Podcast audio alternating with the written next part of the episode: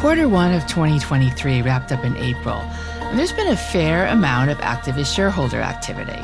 I'm Stephanie Francis Ward, and on today's episode of the ABA Journal's Asked and Answered, we'll be looking into how CEO bad behavior may be figuring in with this uptick.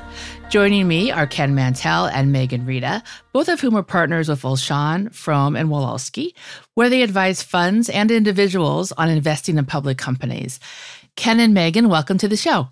Thanks, Stephanie. Thanks for having us. Yeah, thank you. Yes. So, why do you think that shareholder activity was high or higher in the past quarter? I was wondering if maybe because more people are coming back to the office, maybe there's more opportunities for CEO and uh, senior management bad behavior. What do you guys think?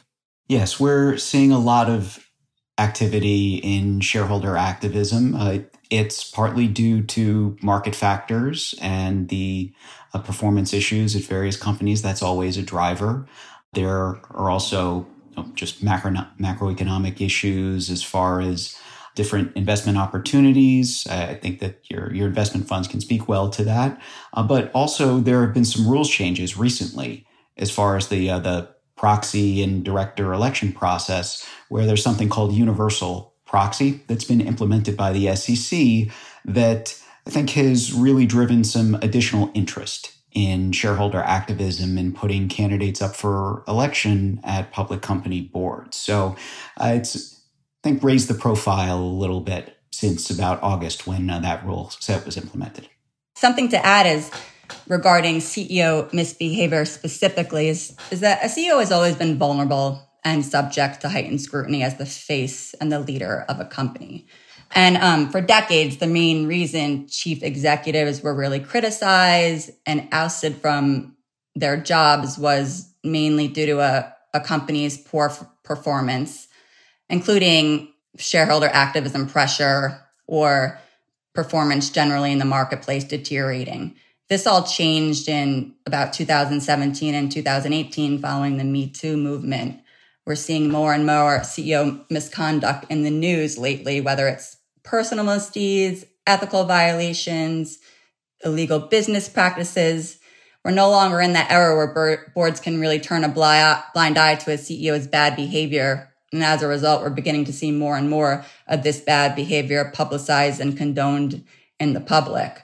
I think that following the Me Too movement, a lot of this activity is the result of the boards no longer being able to hide behind a CEO or defer to a CEO when there are allegations of sexual misconduct or offensive behavior being publicized.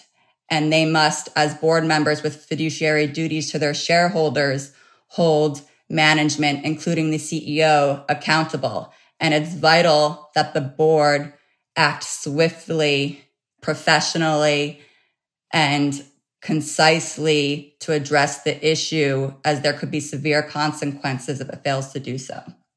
Well, and the two of you, you mostly represent the shareholders, right? Who would bring lawsuits against the board and the company. We don't, I wouldn't say we typically bring lawsuits against the company. Our role in the activism sphere is really strategic and legal advisors to the activists in establishing their position and trying to push for change at the company via an activist toolkit, whether it's getting directors elected to the board, pushing for divestitures of a business, or the exiting of an underperforming CEO. Class action lawsuits do occur at companies all the time. That's not really our focus. Of course, our clients do engage in litigation when it happens. If a company um, reacts negatively to, for example, a nomination they submit to a company and fails to acknowledge it, we often do find ourselves in litigation, but we're not on the end of the class action lawsuits. We're at the forefront of an activist trying to push for change of a company, which sometimes does involve installing a new CEO or, or other management changes. I see. Well, can you give me a sense of generally how does the seed for change start with your clients? Is it things they observed? As I think, as you mentioned earlier, that when the proxies come out, people look at those very closely. How do they know that, hey, there's something here where we can bring change or try to bring change? So I think that, uh, or at least the way that I like to think about it, is that you have your investors who are doing their analysis on a company and they think that they're on a ride up and they're going to join along for the ride. Uh, I think that you know, many of our clients are seeing companies where there are issues, uh, issues that they believe could be resolved. And after that, the you know, company could perform and uh, add value for shareholders very well. So they're on the lookout for companies that are performing below their peers that have issues really uh, that they think could be resolved in a way that would add value and improve the company for all stakeholders. So they'll they'll do their financial analysis similar to other investors, and their focus is uh, is just a little bit different. And sometimes the resolution might be getting a seat on the board, right? Yes. So our clients will generally come to us with a name and an idea. There's a company that they think could add value and they have ideas for how the company can do that. Whether it's it could be changing management because there's an issue with management. It could be that there's a strategy that they're following that doesn't seem to be bearing fruit, uh, or a host of other reasons. And they could engage with the company, talk to them, just like any other investor, uh, tell them what their opinion is. And generally, that's what our clients are, are, doing. They're communicating with the company.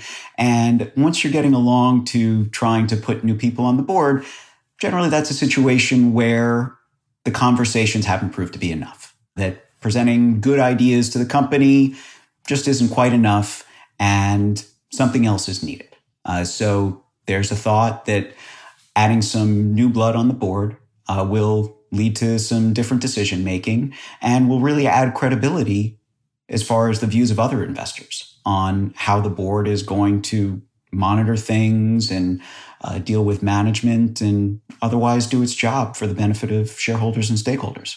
Yeah, oftentimes we um, we see a stock price uptick and increase after an activist surfaces on a name. This is because the market and shareholders have confidence that an activist will have the tools and has the ideas to help drive the long-term value at the company.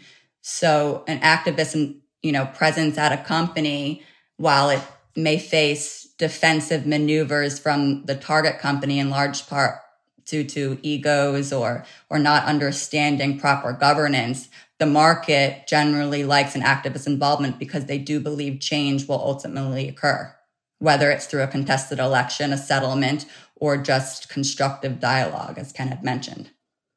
So, if you live in this world, I would imagine there's probably some names of activists you would recognize, whether you know them or not. Is that accurate? Absolutely. Okay.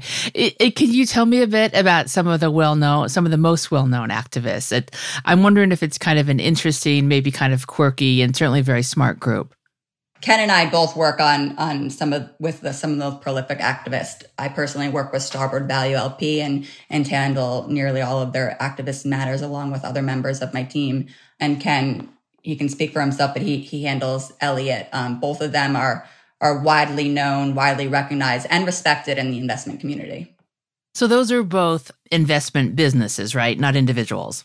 Correct. They're investment managers that, you know, manage funds. Okay. Yes. Uh, other prominent names in the space include uh, Daniel Loeb.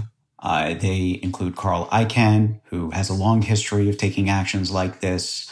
Uh, there's Trian, which, and Nelson Peltz, uh, who's had some very prominent engagements with companies, including Disney uh, fairly recently. So there are a lot of activist investors who really do make front page news when they uh, do take a position and they start trying to agitate for change. I was curious are some of the well known activist investors lawyers themselves? I think that some of them have legal training, um, mm. but uh, they, they probably shifted along to, uh, to investment management. Okay. And do you have a sense of how, for many of them, how do they get involved? in doing this just from watching the markets or how does it start? Investors can find themselves in this, you know, in that group in any number of different ways. We represent a, a good number of investment funds where that's really their focus. Yeah. That is just a, a core part of how they view investment opportunities and what they think of as their regular toolkit. But we also represent a lot of investors who just really find themselves in the position where they have an investment and the company has been performing very poorly. They've tried engaging with the company, they've tried to get the company to recognize what the views of other shareholders are, and they're not getting traction. Uh, the company is not listening, the company is not engaging. And they find themselves looking for what they can do. They have significant uh, dollars at play. These might be uh, your kind of family funds. They could be wealthy individuals who really were part of the founding of the company or were you know, former executives. And they're trying to make the best of their investment and do things right for other shareholders. And they would come to us and figure out what their options are. I was curious too. So, when the investors for the individuals, when the reports come out, do they tend to look at them themselves, or is that something they might hire someone to do, or may, maybe a little bit of both to look for a spot that seems problematic? I'd say that uh, what the investors are doing, your your professional types are doing financial analysis, like any other investment manager, trying to to figure out what the company's performance is, and then you would also whether it's through their own expertise or through talking to us, uh, we would look into what pathways might be available to push for change at the company. And that's really a, a core part of the, uh, the early stage engagement that we have with clients and uh, anyone who's really interested in potentially becoming uh, an activist in a situation.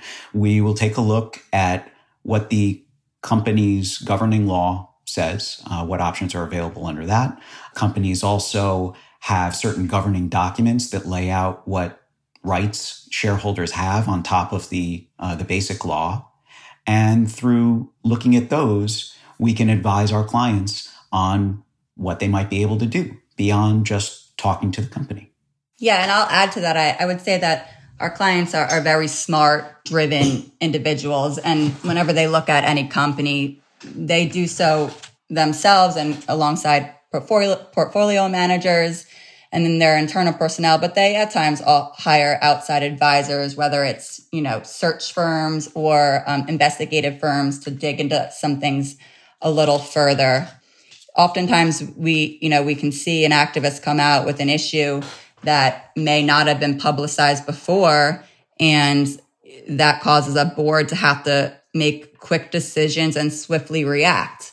I could give you an example. Um, this was a little bit back, but Third Point launched a proxy contest for board seats in 2012 due to performance and governance issues at Yahoo.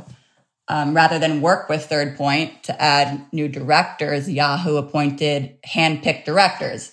Companies typically do this to try to appease shareholders. It's window dressing. Well, we don't need to add any shareholder nominees because we now appointed our own directors. The problem with that is they usually have ties to existing manager or their board or their friends.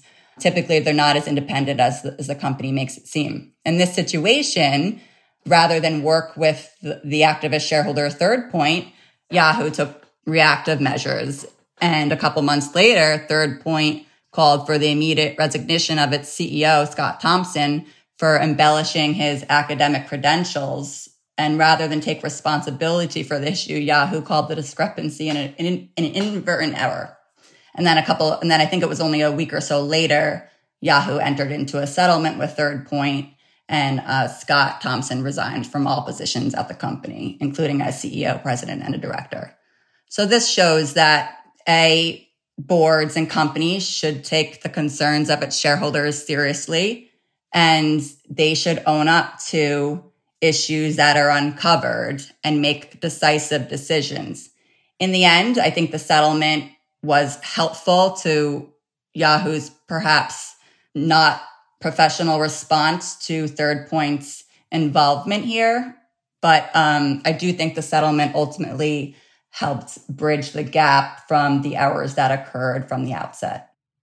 Well, how common is it if an investment group or a well known uh, shareholder activist communicate to uh, a public company and say, I see this, this seems problematic? How common is it for the company to try to work and change things as opposed to trying to put up window dressing or just deny things? Well, oftentimes what you don't see is the behind the scenes engagement. Most activists and typically the very seasoned, well known activists have a very driven process where they always try to engage behind the scenes with management and the board before they launch a proxy contest. By engaging first with the company behind the scenes, they try to figure out ways they can work together to address the problems that the activist has uncovered, whether it's new directors in the boardroom, new management, or a new strategic direction, things of that nature. So there is this behind the scenes engagement. A lot of times ego gets in the way or the board thinks that, you know, it doesn't want to adhere to a, an activist's demands. And oftentimes they make these decisions to their detriment and it forces the activist to go public. And that's where a lot of the publicity around the issues come into play. And the company now has to deal with the negative publicity that occurs for failing to have worked constructively behind the scenes with the activists. But yes, that is a, a key part to most activist strategies is to engage first. And if engagement doesn't work, then it needs to take the next steps and move forward publicly with its concerns and hope that that will in turn cause the company to change course and work constructively. So it sounds like it is like many things in life is you approach the people with power you know and hope you can persuade them and get the others to follow along basically. Yes, absolutely. Okay. Let's take a quick break. And when we come back, I wanted to ask the two of you about trends you're seeing in CEO bad behavior.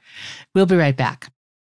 Be the best resource you can for your Spanish speaking clients with the Spanish Group's legal translation service. Experienced translators ensure accurate translation of your documents with same day delivery. Confidentiality is ensured, and the Spanish Group guarantees acceptance for certified translations. All that, and their rates are competitive.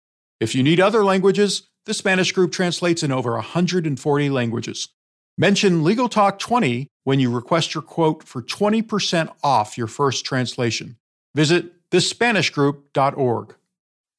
It can be frustrating to wade through the malpractice insurance application process, but you know you need to protect your firm. ALPS designed their application to be flexible, easy, and 100% online. Fill it out, review your quote, accept, and pay in as little as 10 minutes. ALPS is the nation's largest direct writer of lawyers' malpractice insurance, and they are endorsed by more bar associations than any other carrier, so they understand law firms. They also know how valuable your time is, and that's why they make legal malpractice insurance easy. Visit alpsinsurance.com to learn more. That's A L P S insurance.com. Filing court documents, serving legal papers, collecting electronic signatures all critical parts of the litigation process, yet ones that are time consuming and error prone. But what if you could do more straight from your case or document management software? InfoTrack automates data entry, document selection, tracking, and information syncing across all these core tasks and more by integrating with your core systems like Clio, Smokeball, Leap, MyCase, and others. Spend more time on substantive legal work and less time on busy work. Learn how simple it can be at infotrack.com/simple. Delegate out those tasks that take up your time. Staffy can help you with your legal, administrative, marketing, and even client-facing workload. Hiring Staffy's top-notch bilingual virtual staff means Staffy does the recruiting, hiring, and training for you. Then, if you need a change, Staffy handles it. You get to concentrate on your strategic work. Schedule a free consultation at staffy.cc. That's S T A F I dot cc and get $500 off with code HAPPY24.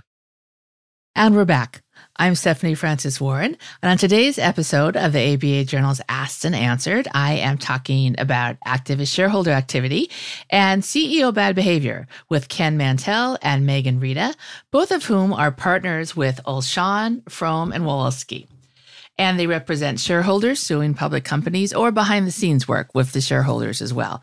So, uh, if you guys could both tell me a bit, what are some trends or new things you have noticed this past year, perhaps even the past quarter, in terms of CEO bad behavior? What's become more common? Well, I, I would say that, uh, look, the way that the world has evolved, uh, information is distributed, it's just so much more difficult for bad behavior to not be noticed.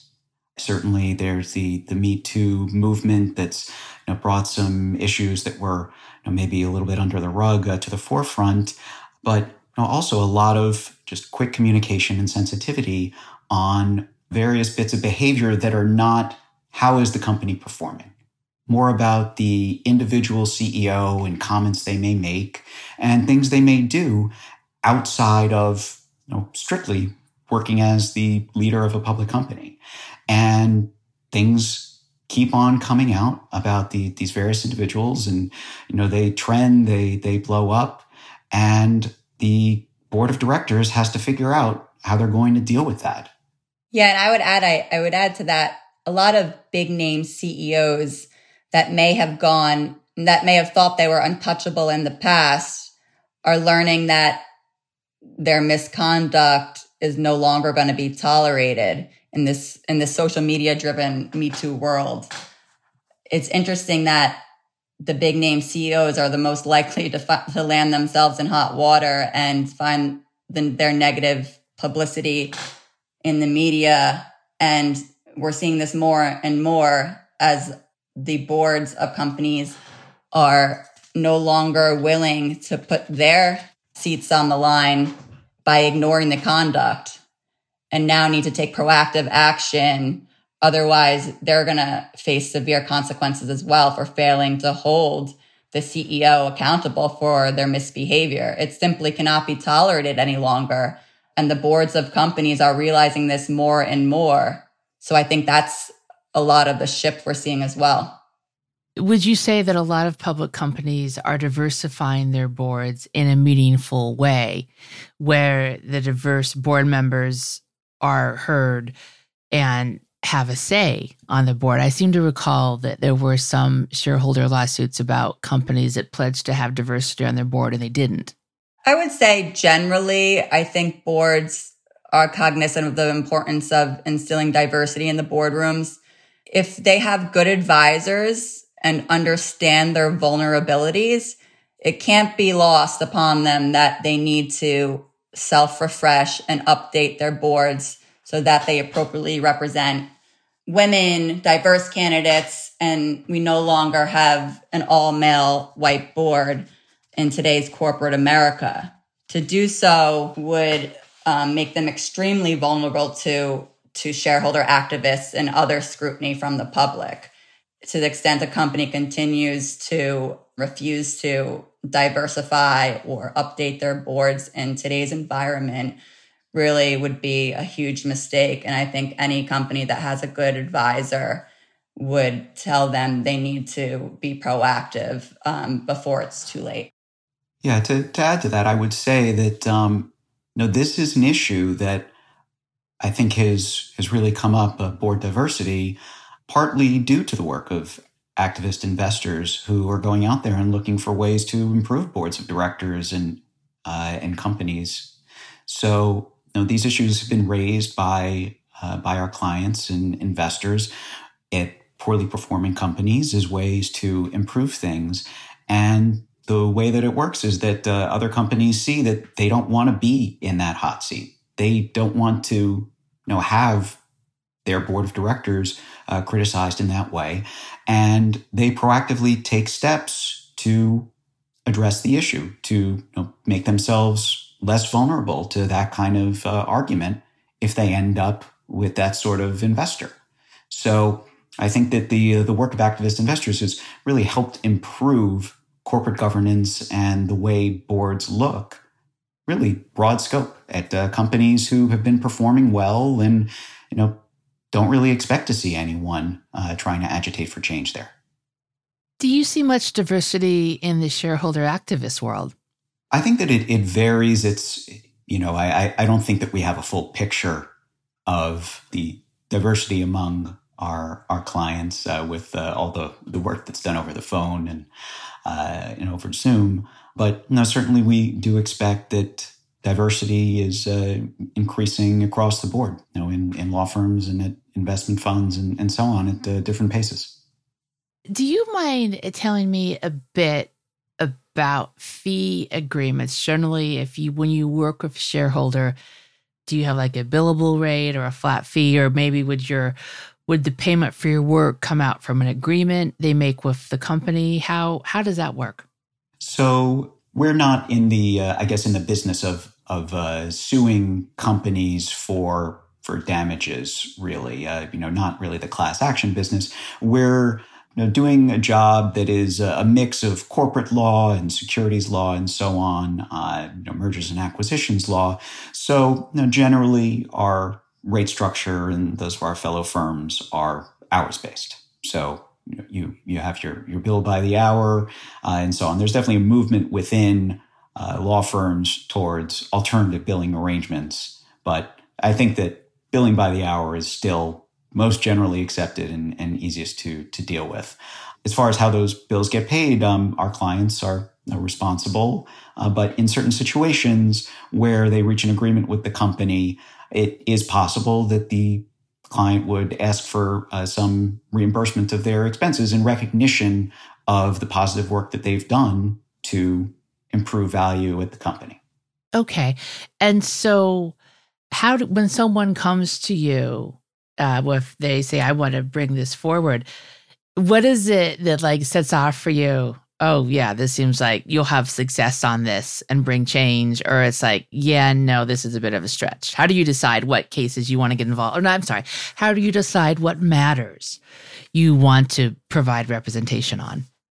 I would say we don't really decide what matters. We, we pretty much take on any activist shot, uh, matter. We can tackle any activist situation and provide advice, whether, you know, and we would do so whether we necessarily think the activist is in the right or not. And typically they are actually in the right. But I would say that we provide a holistic approach to any activist campaign. Activists come to us for a number of reasons involving, of course, companies, but they come to us at the outset with an idea let, let me have you look at this company from a governance perspective. We see X, Y, and Z issues, whether it's poor performance, poor governance, strife within the company. And they ask us to look at the company's governing documents. Is there a pathway for us to push for change at the company? Can we nominate directors? Can we call a special meeting of shareholders? What things can we do to help drive and push for these changes that we think are necessary? we don't really do, they do the work of what, what's wrong at the company. We helped identify vulnerabilities, but the meat of the work from a financial analysis perspective comes from the activists. They come, they then come to us and ask, what items or what actions do we have? What can we pull from our activist toolkit to then go after this company and really get done what we need things to get done. So we we provide um, strategic advice. We help draft press releases and public letters. We pro- we help do their SEC filings, and and we also help the any activist campaign if it has to go to a proxy contest, or we help negotiate settlements with companies to the extent a company is willing to work constructively with the activists. So we really do have a, a broad range of um, services that we provide to activists. And we oftentimes have to use other aspects of our firms. We have to use our litigators to help look at things that might be problematic from a corporate securities perspective. We have to ask our employment team to look into CEO agreements and assess change of control implications.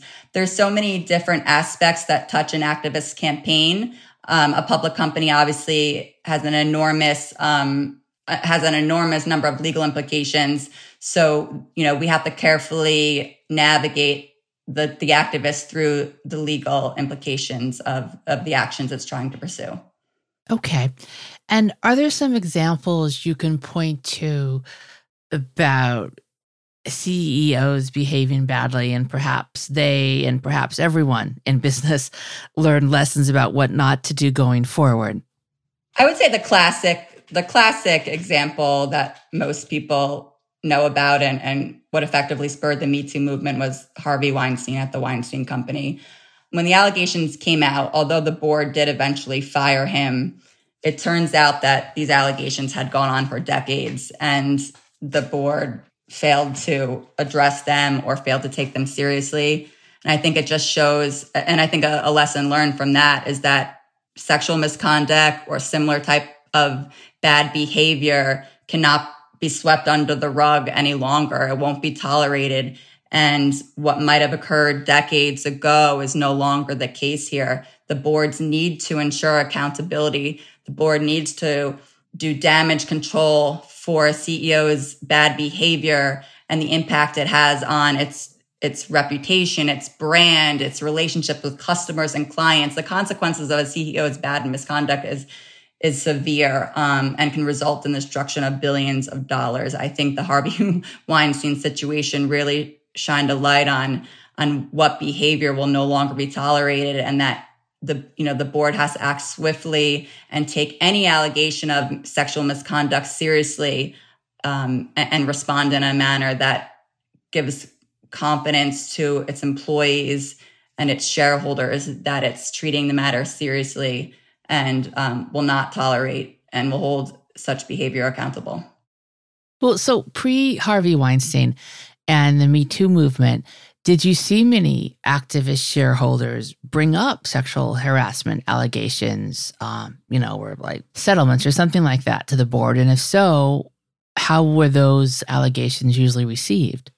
So I, I think that uh, it's our clients are generally operating based on public information and some information that they can obtain you know, from talking to former employees and people who've, who've, worked with the company. So, you know, our clients and investors generally are rarely in a position where they're able to find misbehavior, uh, be the initial, you know, people who are finding the the misbehavior by company CEOs. Sometimes it will happen.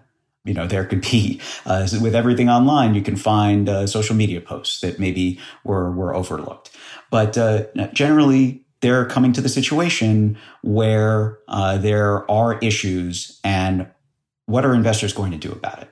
What's the board going to do about it? How did they let it happen in the first place? And how are they going to fix it?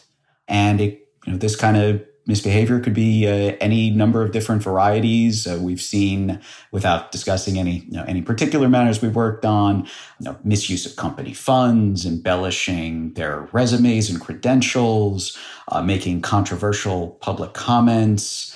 Uh, mistreating employees and uh, inappropriate workplace behavior and relationships.